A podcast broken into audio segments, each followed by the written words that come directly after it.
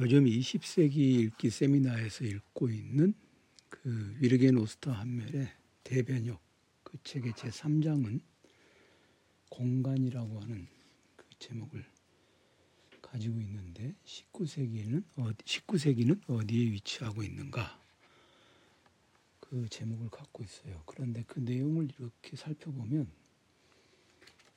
지정학에 관한 얘기를 주로 하고 있습니다. 음, 그래서 지정학에 관한 부분들을 좀 검토를 해봐야 되는데 지정학이 무엇이냐? 지정학이라는 얘기는 사실 굉장히 많이 나오죠. 굉장히 많이 나오고 있는데 이 정확한 그 개념을 알아내기가 어렵습니다. 그래서 그 옥스퍼드에서 나오는 뭐 Very Short Introduction 시리즈의 Geopolitics 지정학이 있습니다. 요걸 어, 이번 주에는 좀 읽어보려고 합니다. 마침 이게 2023년에 2023년에 원서 3판이 전면 개정되었고 어, 그에 따라서 번역본이 교유서가에서 첫 단추 시리즈로 나왔어요.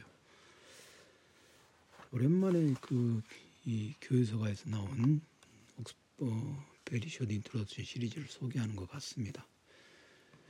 소개 말이 나온 김에 표 3, 그러니까 뒷날개에 붙어 있는 책들 이렇게 보니까 아프리카 역사, 화학 역사 뭐 이런 책들이 새로 나왔네요. 그런데 마르크스하고 헤겔이 있는데 제가 이거 읽어봤는데 소개를 해드리지는 않았을 거예요 아마 썩 마땅하질 않아. 그래서 제가 해결은 조만간, 조만간 아니고 얼마 안 있으면 제가 해결에 관한 얘기를 그냥 듬성듬성 생각날 때마다 조금씩 조금씩 하려고 합니다. 이거는 포스타입에다 연지할 것은 아니고 생각나는 대로 해결 얘기를 좀 하려고 지금 제가 해결에 관한 얘기를 하려면 너무 많아서 어디부터 해야 될지 모르겠어요. 할 얘기가 너무 많아서. 그래서 할 얘기가 너무 많으니까 어디서부터 해야 될지 모르겠다 하다 보니까 결국 안 하게 되네. 그래서 이제는 그러다 보면 아주 영원히 못할 것 같, 영원히죠. 아주 죽을 때까지 못하고 그냥 제가 해결 전공인데 해결 얘기를 안고 죽는 그런 일이 벌어질 것 같은 걱정이 좀 들었어요. 그래서 좀 언젠가는 좀 해보려고 합니다. 음, 크게 뭐 기대할 만한 건 없고요. 자, 그래서는 얘기 그만하고 지정학, 지오폴리틱스 우선 차례를 보면요. 제1장이 지정학이란 그리고 제2장이 지적인 독하고 물음표 3장이 구조물, 4장 구조물들, 4장이 대중지정학, 5장이 정체성, 6장이 사물들 이렇게 돼 있는데 제 1장 지정학이란 요거는 이제 지정학에 대한 개념 정의가 있고 그 다음에 전체의 대강 예, 개요가 있고요. 그 다음에 저자 의도 이게 사실은 서문에 해당하는데 분량이 꽤 돼요. 서론에 해당하는데 분량이 꽤 된다. 그렇게만 생각하시면 될 것 같습니다. 요거는 오늘 이 부분 설명할 거고요. 그 다음에 제 2장이 지적인 독인데 이거는 지, 지정학의 간략한 역사입니다. 지정학의 역사이고 그 다음에 3장이 구조물들 이렇게 돼 있는데 어떤 단어를 구조물들이라고 번역을 했는지 예, 짐작이 안 가요. 짐작이 안 가요.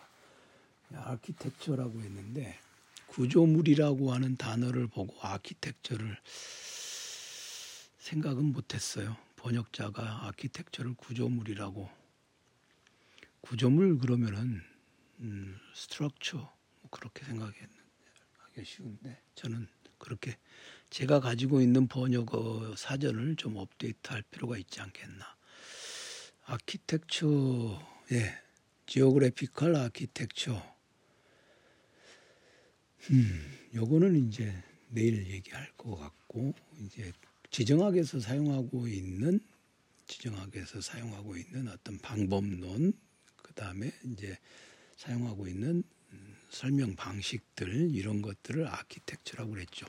건축물이겠다 그렇게 생각이 됩니다. 그 다음에 대중지정학은 매체 그러니까 대중 매체에 나타나고 또 그것에 의해서 사람들에게 수용되고 또 그러다 보니까 이제 널리 통용되고 있는 그런 지정학적인 담론들 그런 게 이제 대중 지정학 사실 지정학은 이런 영역은 아닌데 요즘은 이게 굉장히 중요하죠.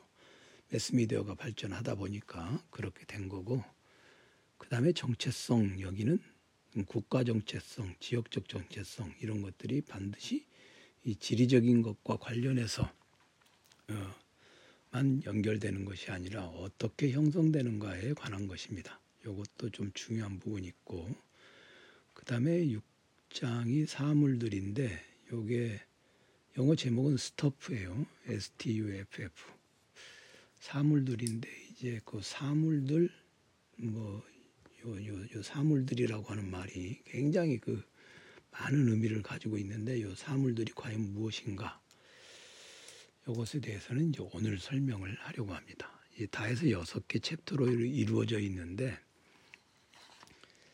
접근하기 쉬운 것이 무엇인가 뭐 순서대로 읽을 필요는 없으니까 책을 제 6장부터 제가 오늘 설명을 하려고 합니다.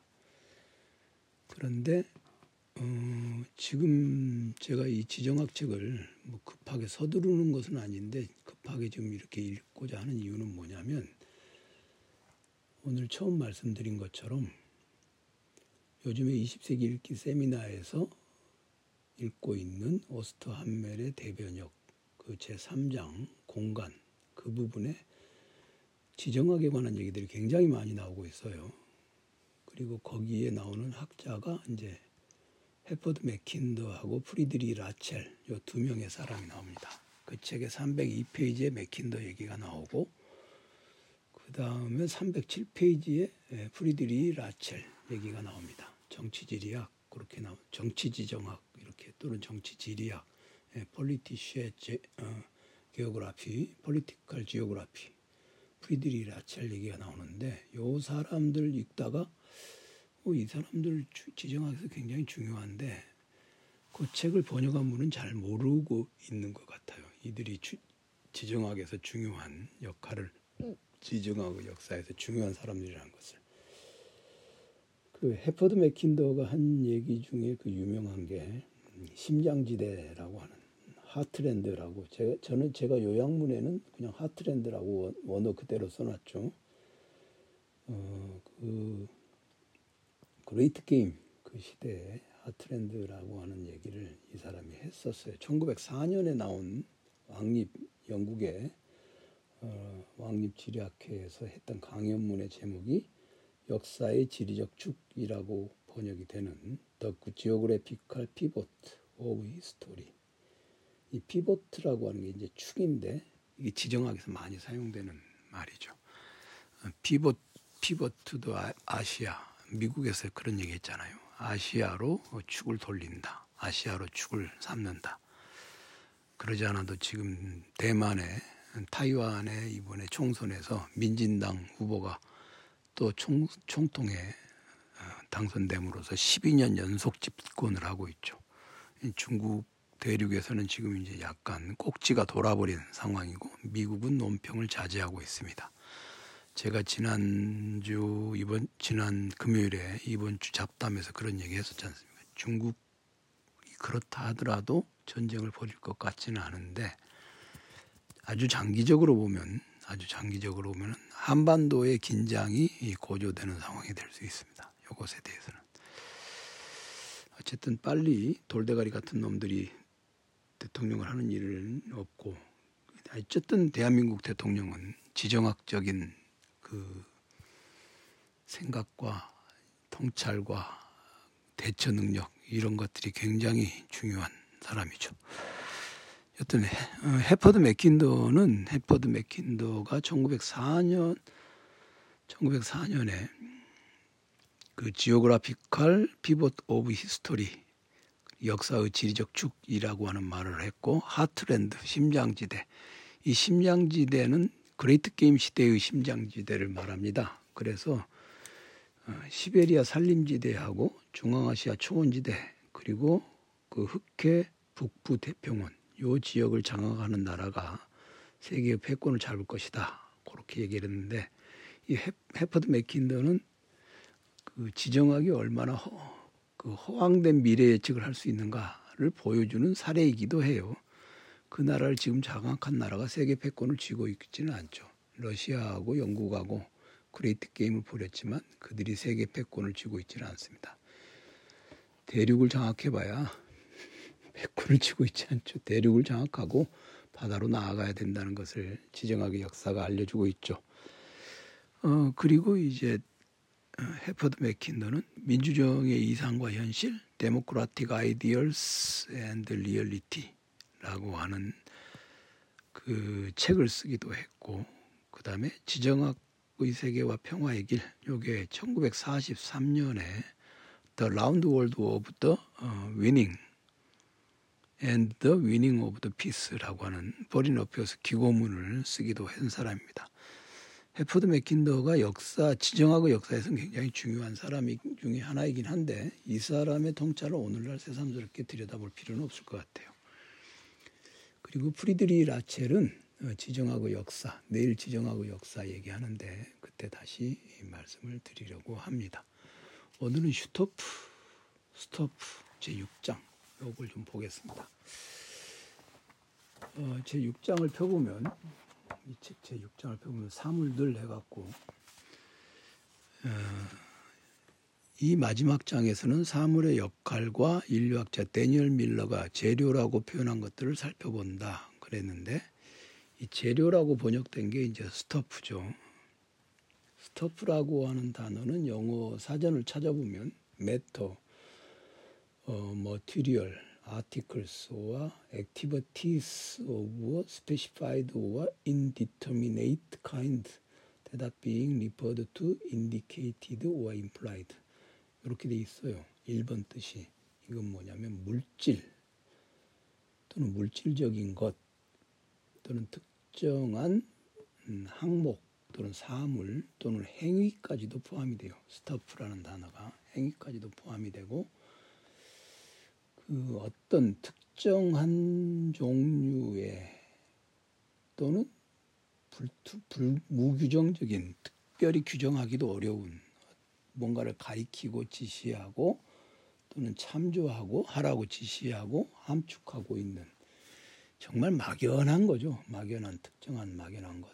1번 그 뜻은 그냥 이렇게 별로 중요하지 않고 2번 뜻이 중요합니다.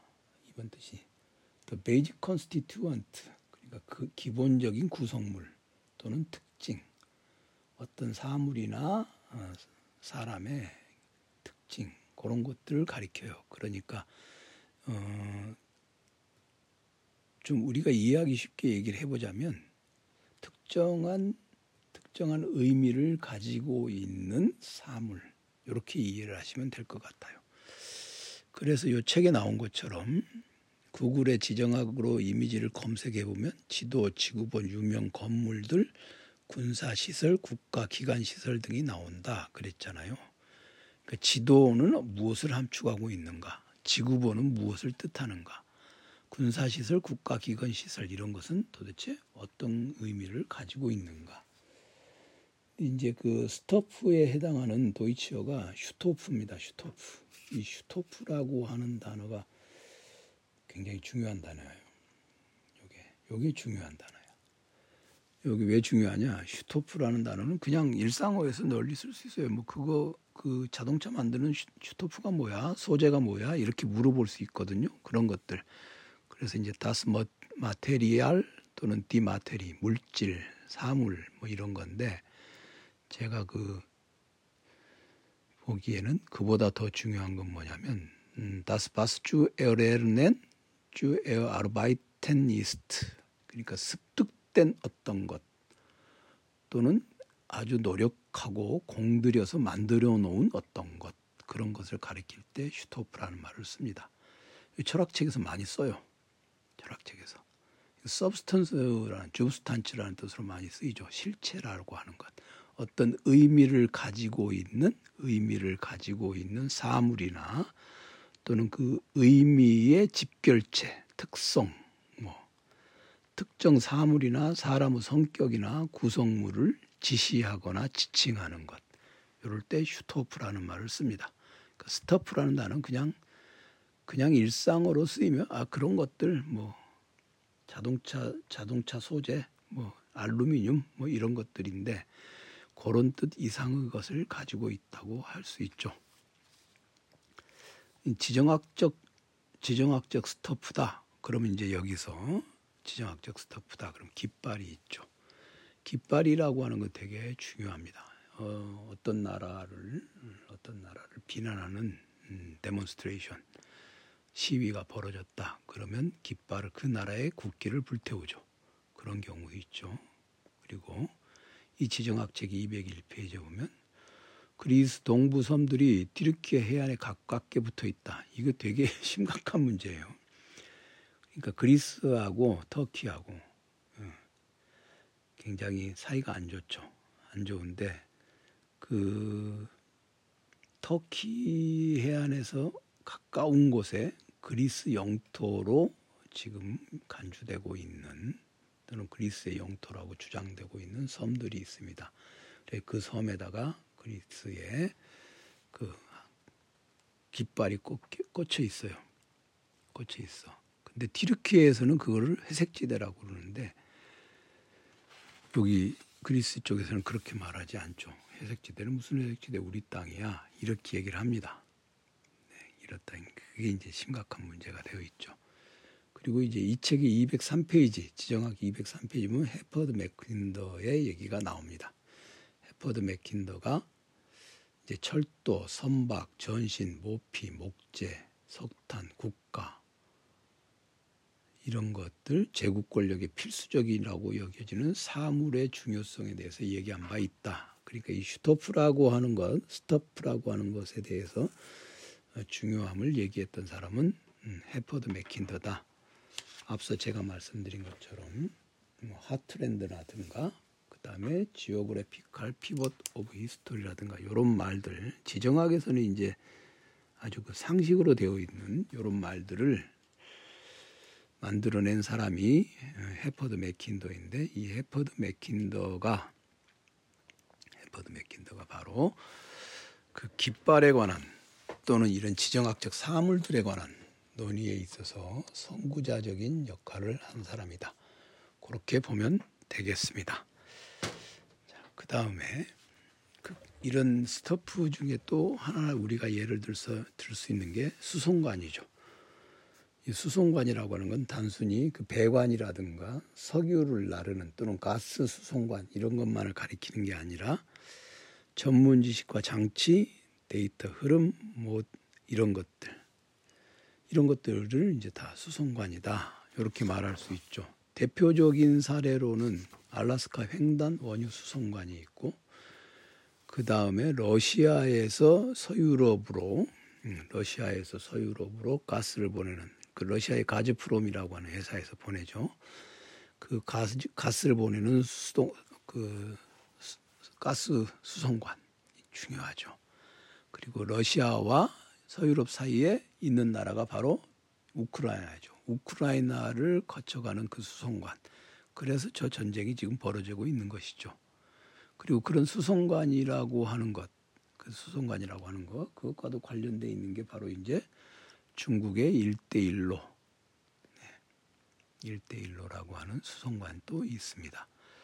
이런 것들은 이제 그 이런 수송관들이라고 하는 게 바로 이제 지정학적 정체성 을 드러내 보여주는 지정학적인 어떤 사, 사태를 상징하고 있는 스토프 사물이라고 할 수 있습니다.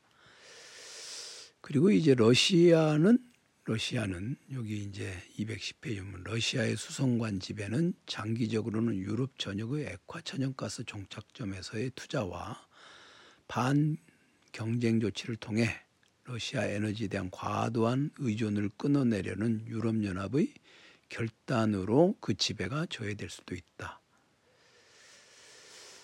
그러니까 이제 러시아가 수송관을 통해서 가스를 보내고 하는 것 이런 걸 가지고 일종의 이제 자원을 무기화하는 그런 것이 되겠죠. 그런 것들을 유럽 연합이 어떻게 대처할 것인가 여기 심각한 문제이기는 하겠습니다. 그 다음에 이제 대표적으로 대표적으로 그 지정학의 스터프에 해당하는 게 바로 이제 깃발에 이어서 지도, 지도죠, 지도. 지도라고 하는 것은 사실 이제 내비게이션 이런 거 중요하잖아요. 그리고 이제 하나의 사물로서의 지도도 있지만 현대 현대 사회에서는 지도라고 하는 것이 디지털 지도가 아주 중요한 역할을 하고 있습니다. 그리고 이제 두 번째로는 지도 지도의 역할에서 아주 중요한 것은 뭐냐면 이제 지도에다가 자기네 나라 땅이 여기까지다라고 선을 긋는 작업. 요거 대표적인 사례가 동남아시아 국가들과 중국과의 대립이 이 지도에 그려진 중국의 남중국해 그러니까 사우스 차이나 씨 남중국해 전역에 이제 중국에서는 남해 구단선이라고 하는 것을 나인 대쉬 라인이라고 하는 것을 도입해 가지고 남중국해 전체 해역의 90% 정도를 자기네 땅이라고 자기네 이제 땅이네 자기네 이제 바다다 이렇게 이제 선언을 했어요. 그러다 보니 거기에 이제 붙어 있는 나라들이 있잖아요. 필리핀, 베트남, 브루나이, 인도네시아, 말레이시아 이런 나라들하고 갈등을 빚고 있습니다. 중국이 남중국해에서 갈등을 빚고 있는 게 일본 말로는 센카쿠, 중국말로 다오이다오 열도 그것만이 아니라 사실은 그 각 나라의 그 구단선 중국에서 내, 그어놓은 다섯 개 다섯 개 단계의 선이 있는데 그 선이 그 필리핀, 베트남, 브루나이, 인도네시아, 말레이시아의 200캐리 선하고 충돌이 돼요. 여기서 이제 중국의 해양 영유권하고 이게 이제 충돌이 되고 있는 것이죠.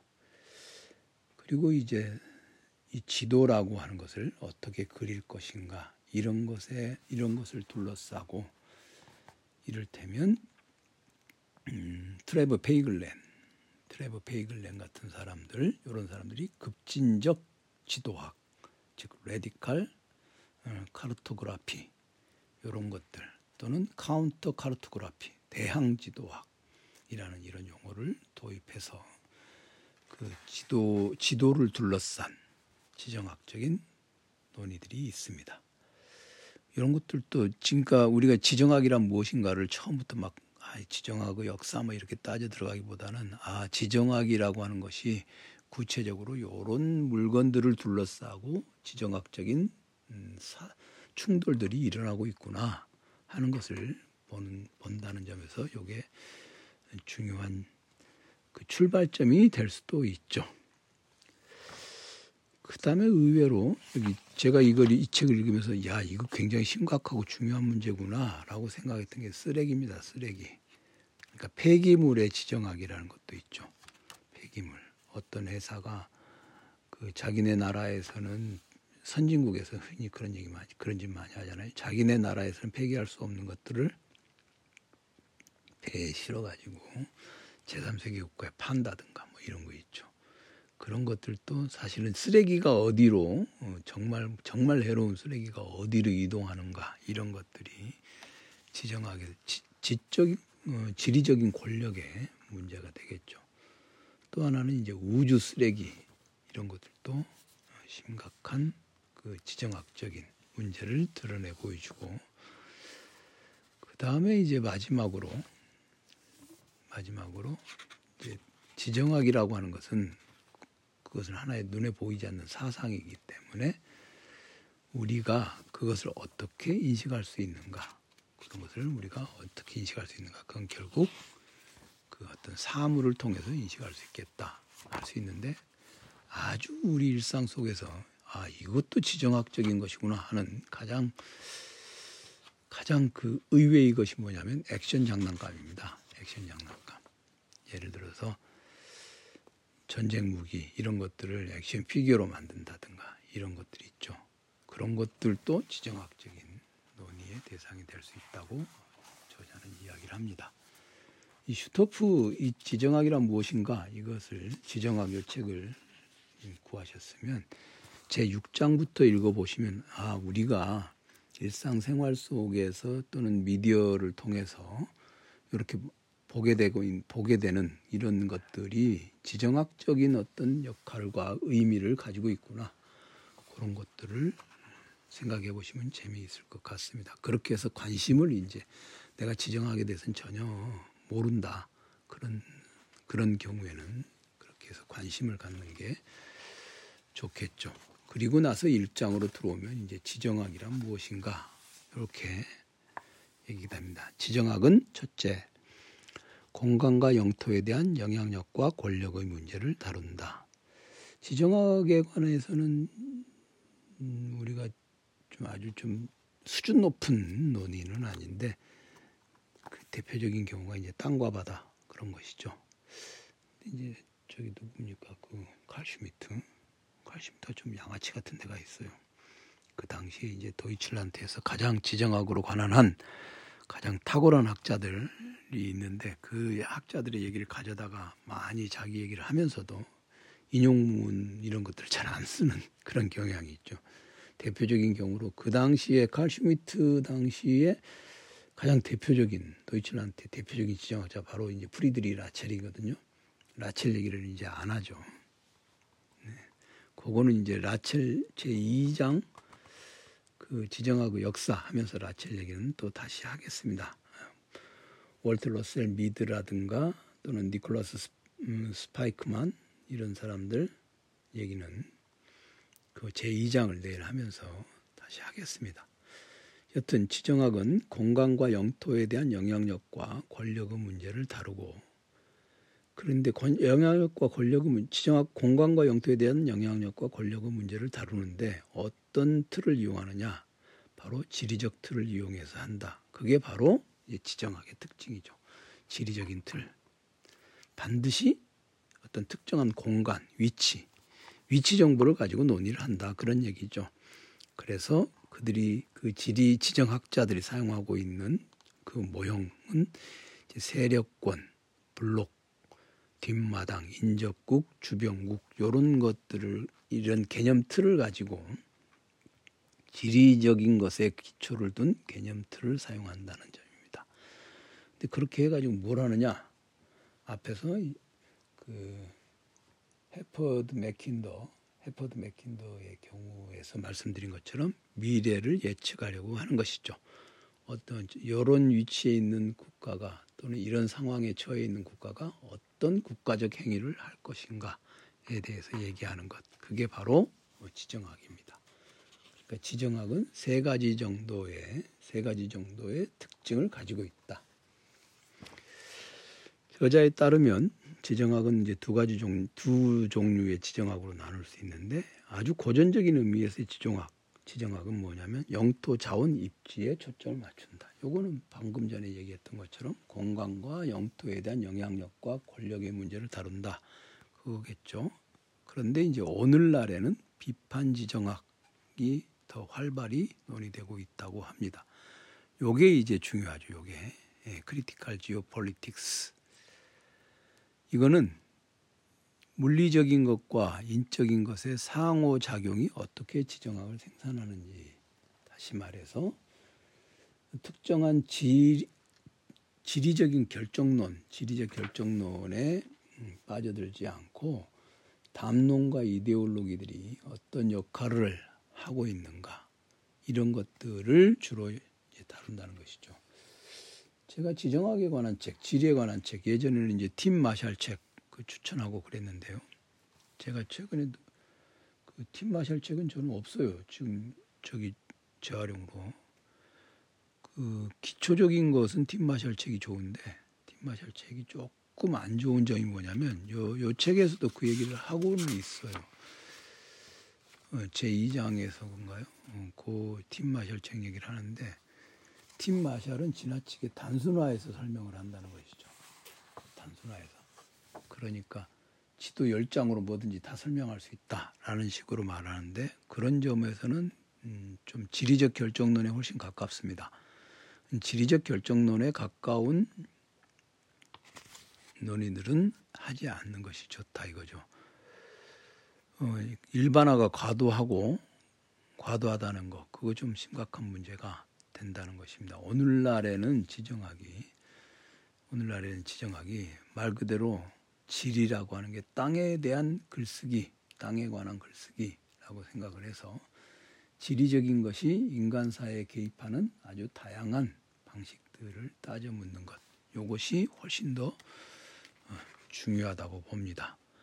그래서 그래서 어떤 장소라든가 이런 것들은 고정되어 있기는 하지만 그 장소를 인간의 권력이 또는 특정한 국가가 그 장소에 개입해 가지고 그 어떤 방식으로 그것을 변형시키는가 그 얘기를 더 중요하게 여겨야 한다는 것이죠. 이 책의 24페이지 보면 그 얘기가 있어요. 방금 전에 제가 말씀드린 것처럼 환경 결정론에 뿌리를 두면 안 된다는 팀 마셜의 지리의 힘, Prisoner of Geography. 요거는 제목부터가 벌써 어, 지리의 죄수잖아요. Prisoner. 열 장의 지도로 모든 것을 설명하겠다고 약속한다. 고전 지정학은 엄선한 2차원 지도로 지구사와 지리를 단순화할 수 있다는 저 자신감을 전형적으로 보여준다. 그러니까 팀 마셜의 이 책은 고전 지정학의 음, 텍스트인데 그 한계가 뭐냐? 열 장의 지도로 모든 것을 설명하겠다고 약속한다는 것. 그러니까 환경 결정론에 뿌리를 두고 있다는 것. 그것이 좀 심각한 그 문제다. 그렇게 얘기를 할 수 있죠. 그러다 보니까는 인간 행위자들이 이것에 어떤 영향을 미치는가 그런 것들은 좀 아무래도 아무리 인간이라 할지라도 이 지리의 힘을 벗어날 수 없다 이런 식의 그 단견에 빠져들 위험성이 있다 그런 얘기죠. 이 책 읽을 때 일단 제 6장부터 읽으시기를 저는 권해드립니다. 내일은 2장 설명하겠습니다.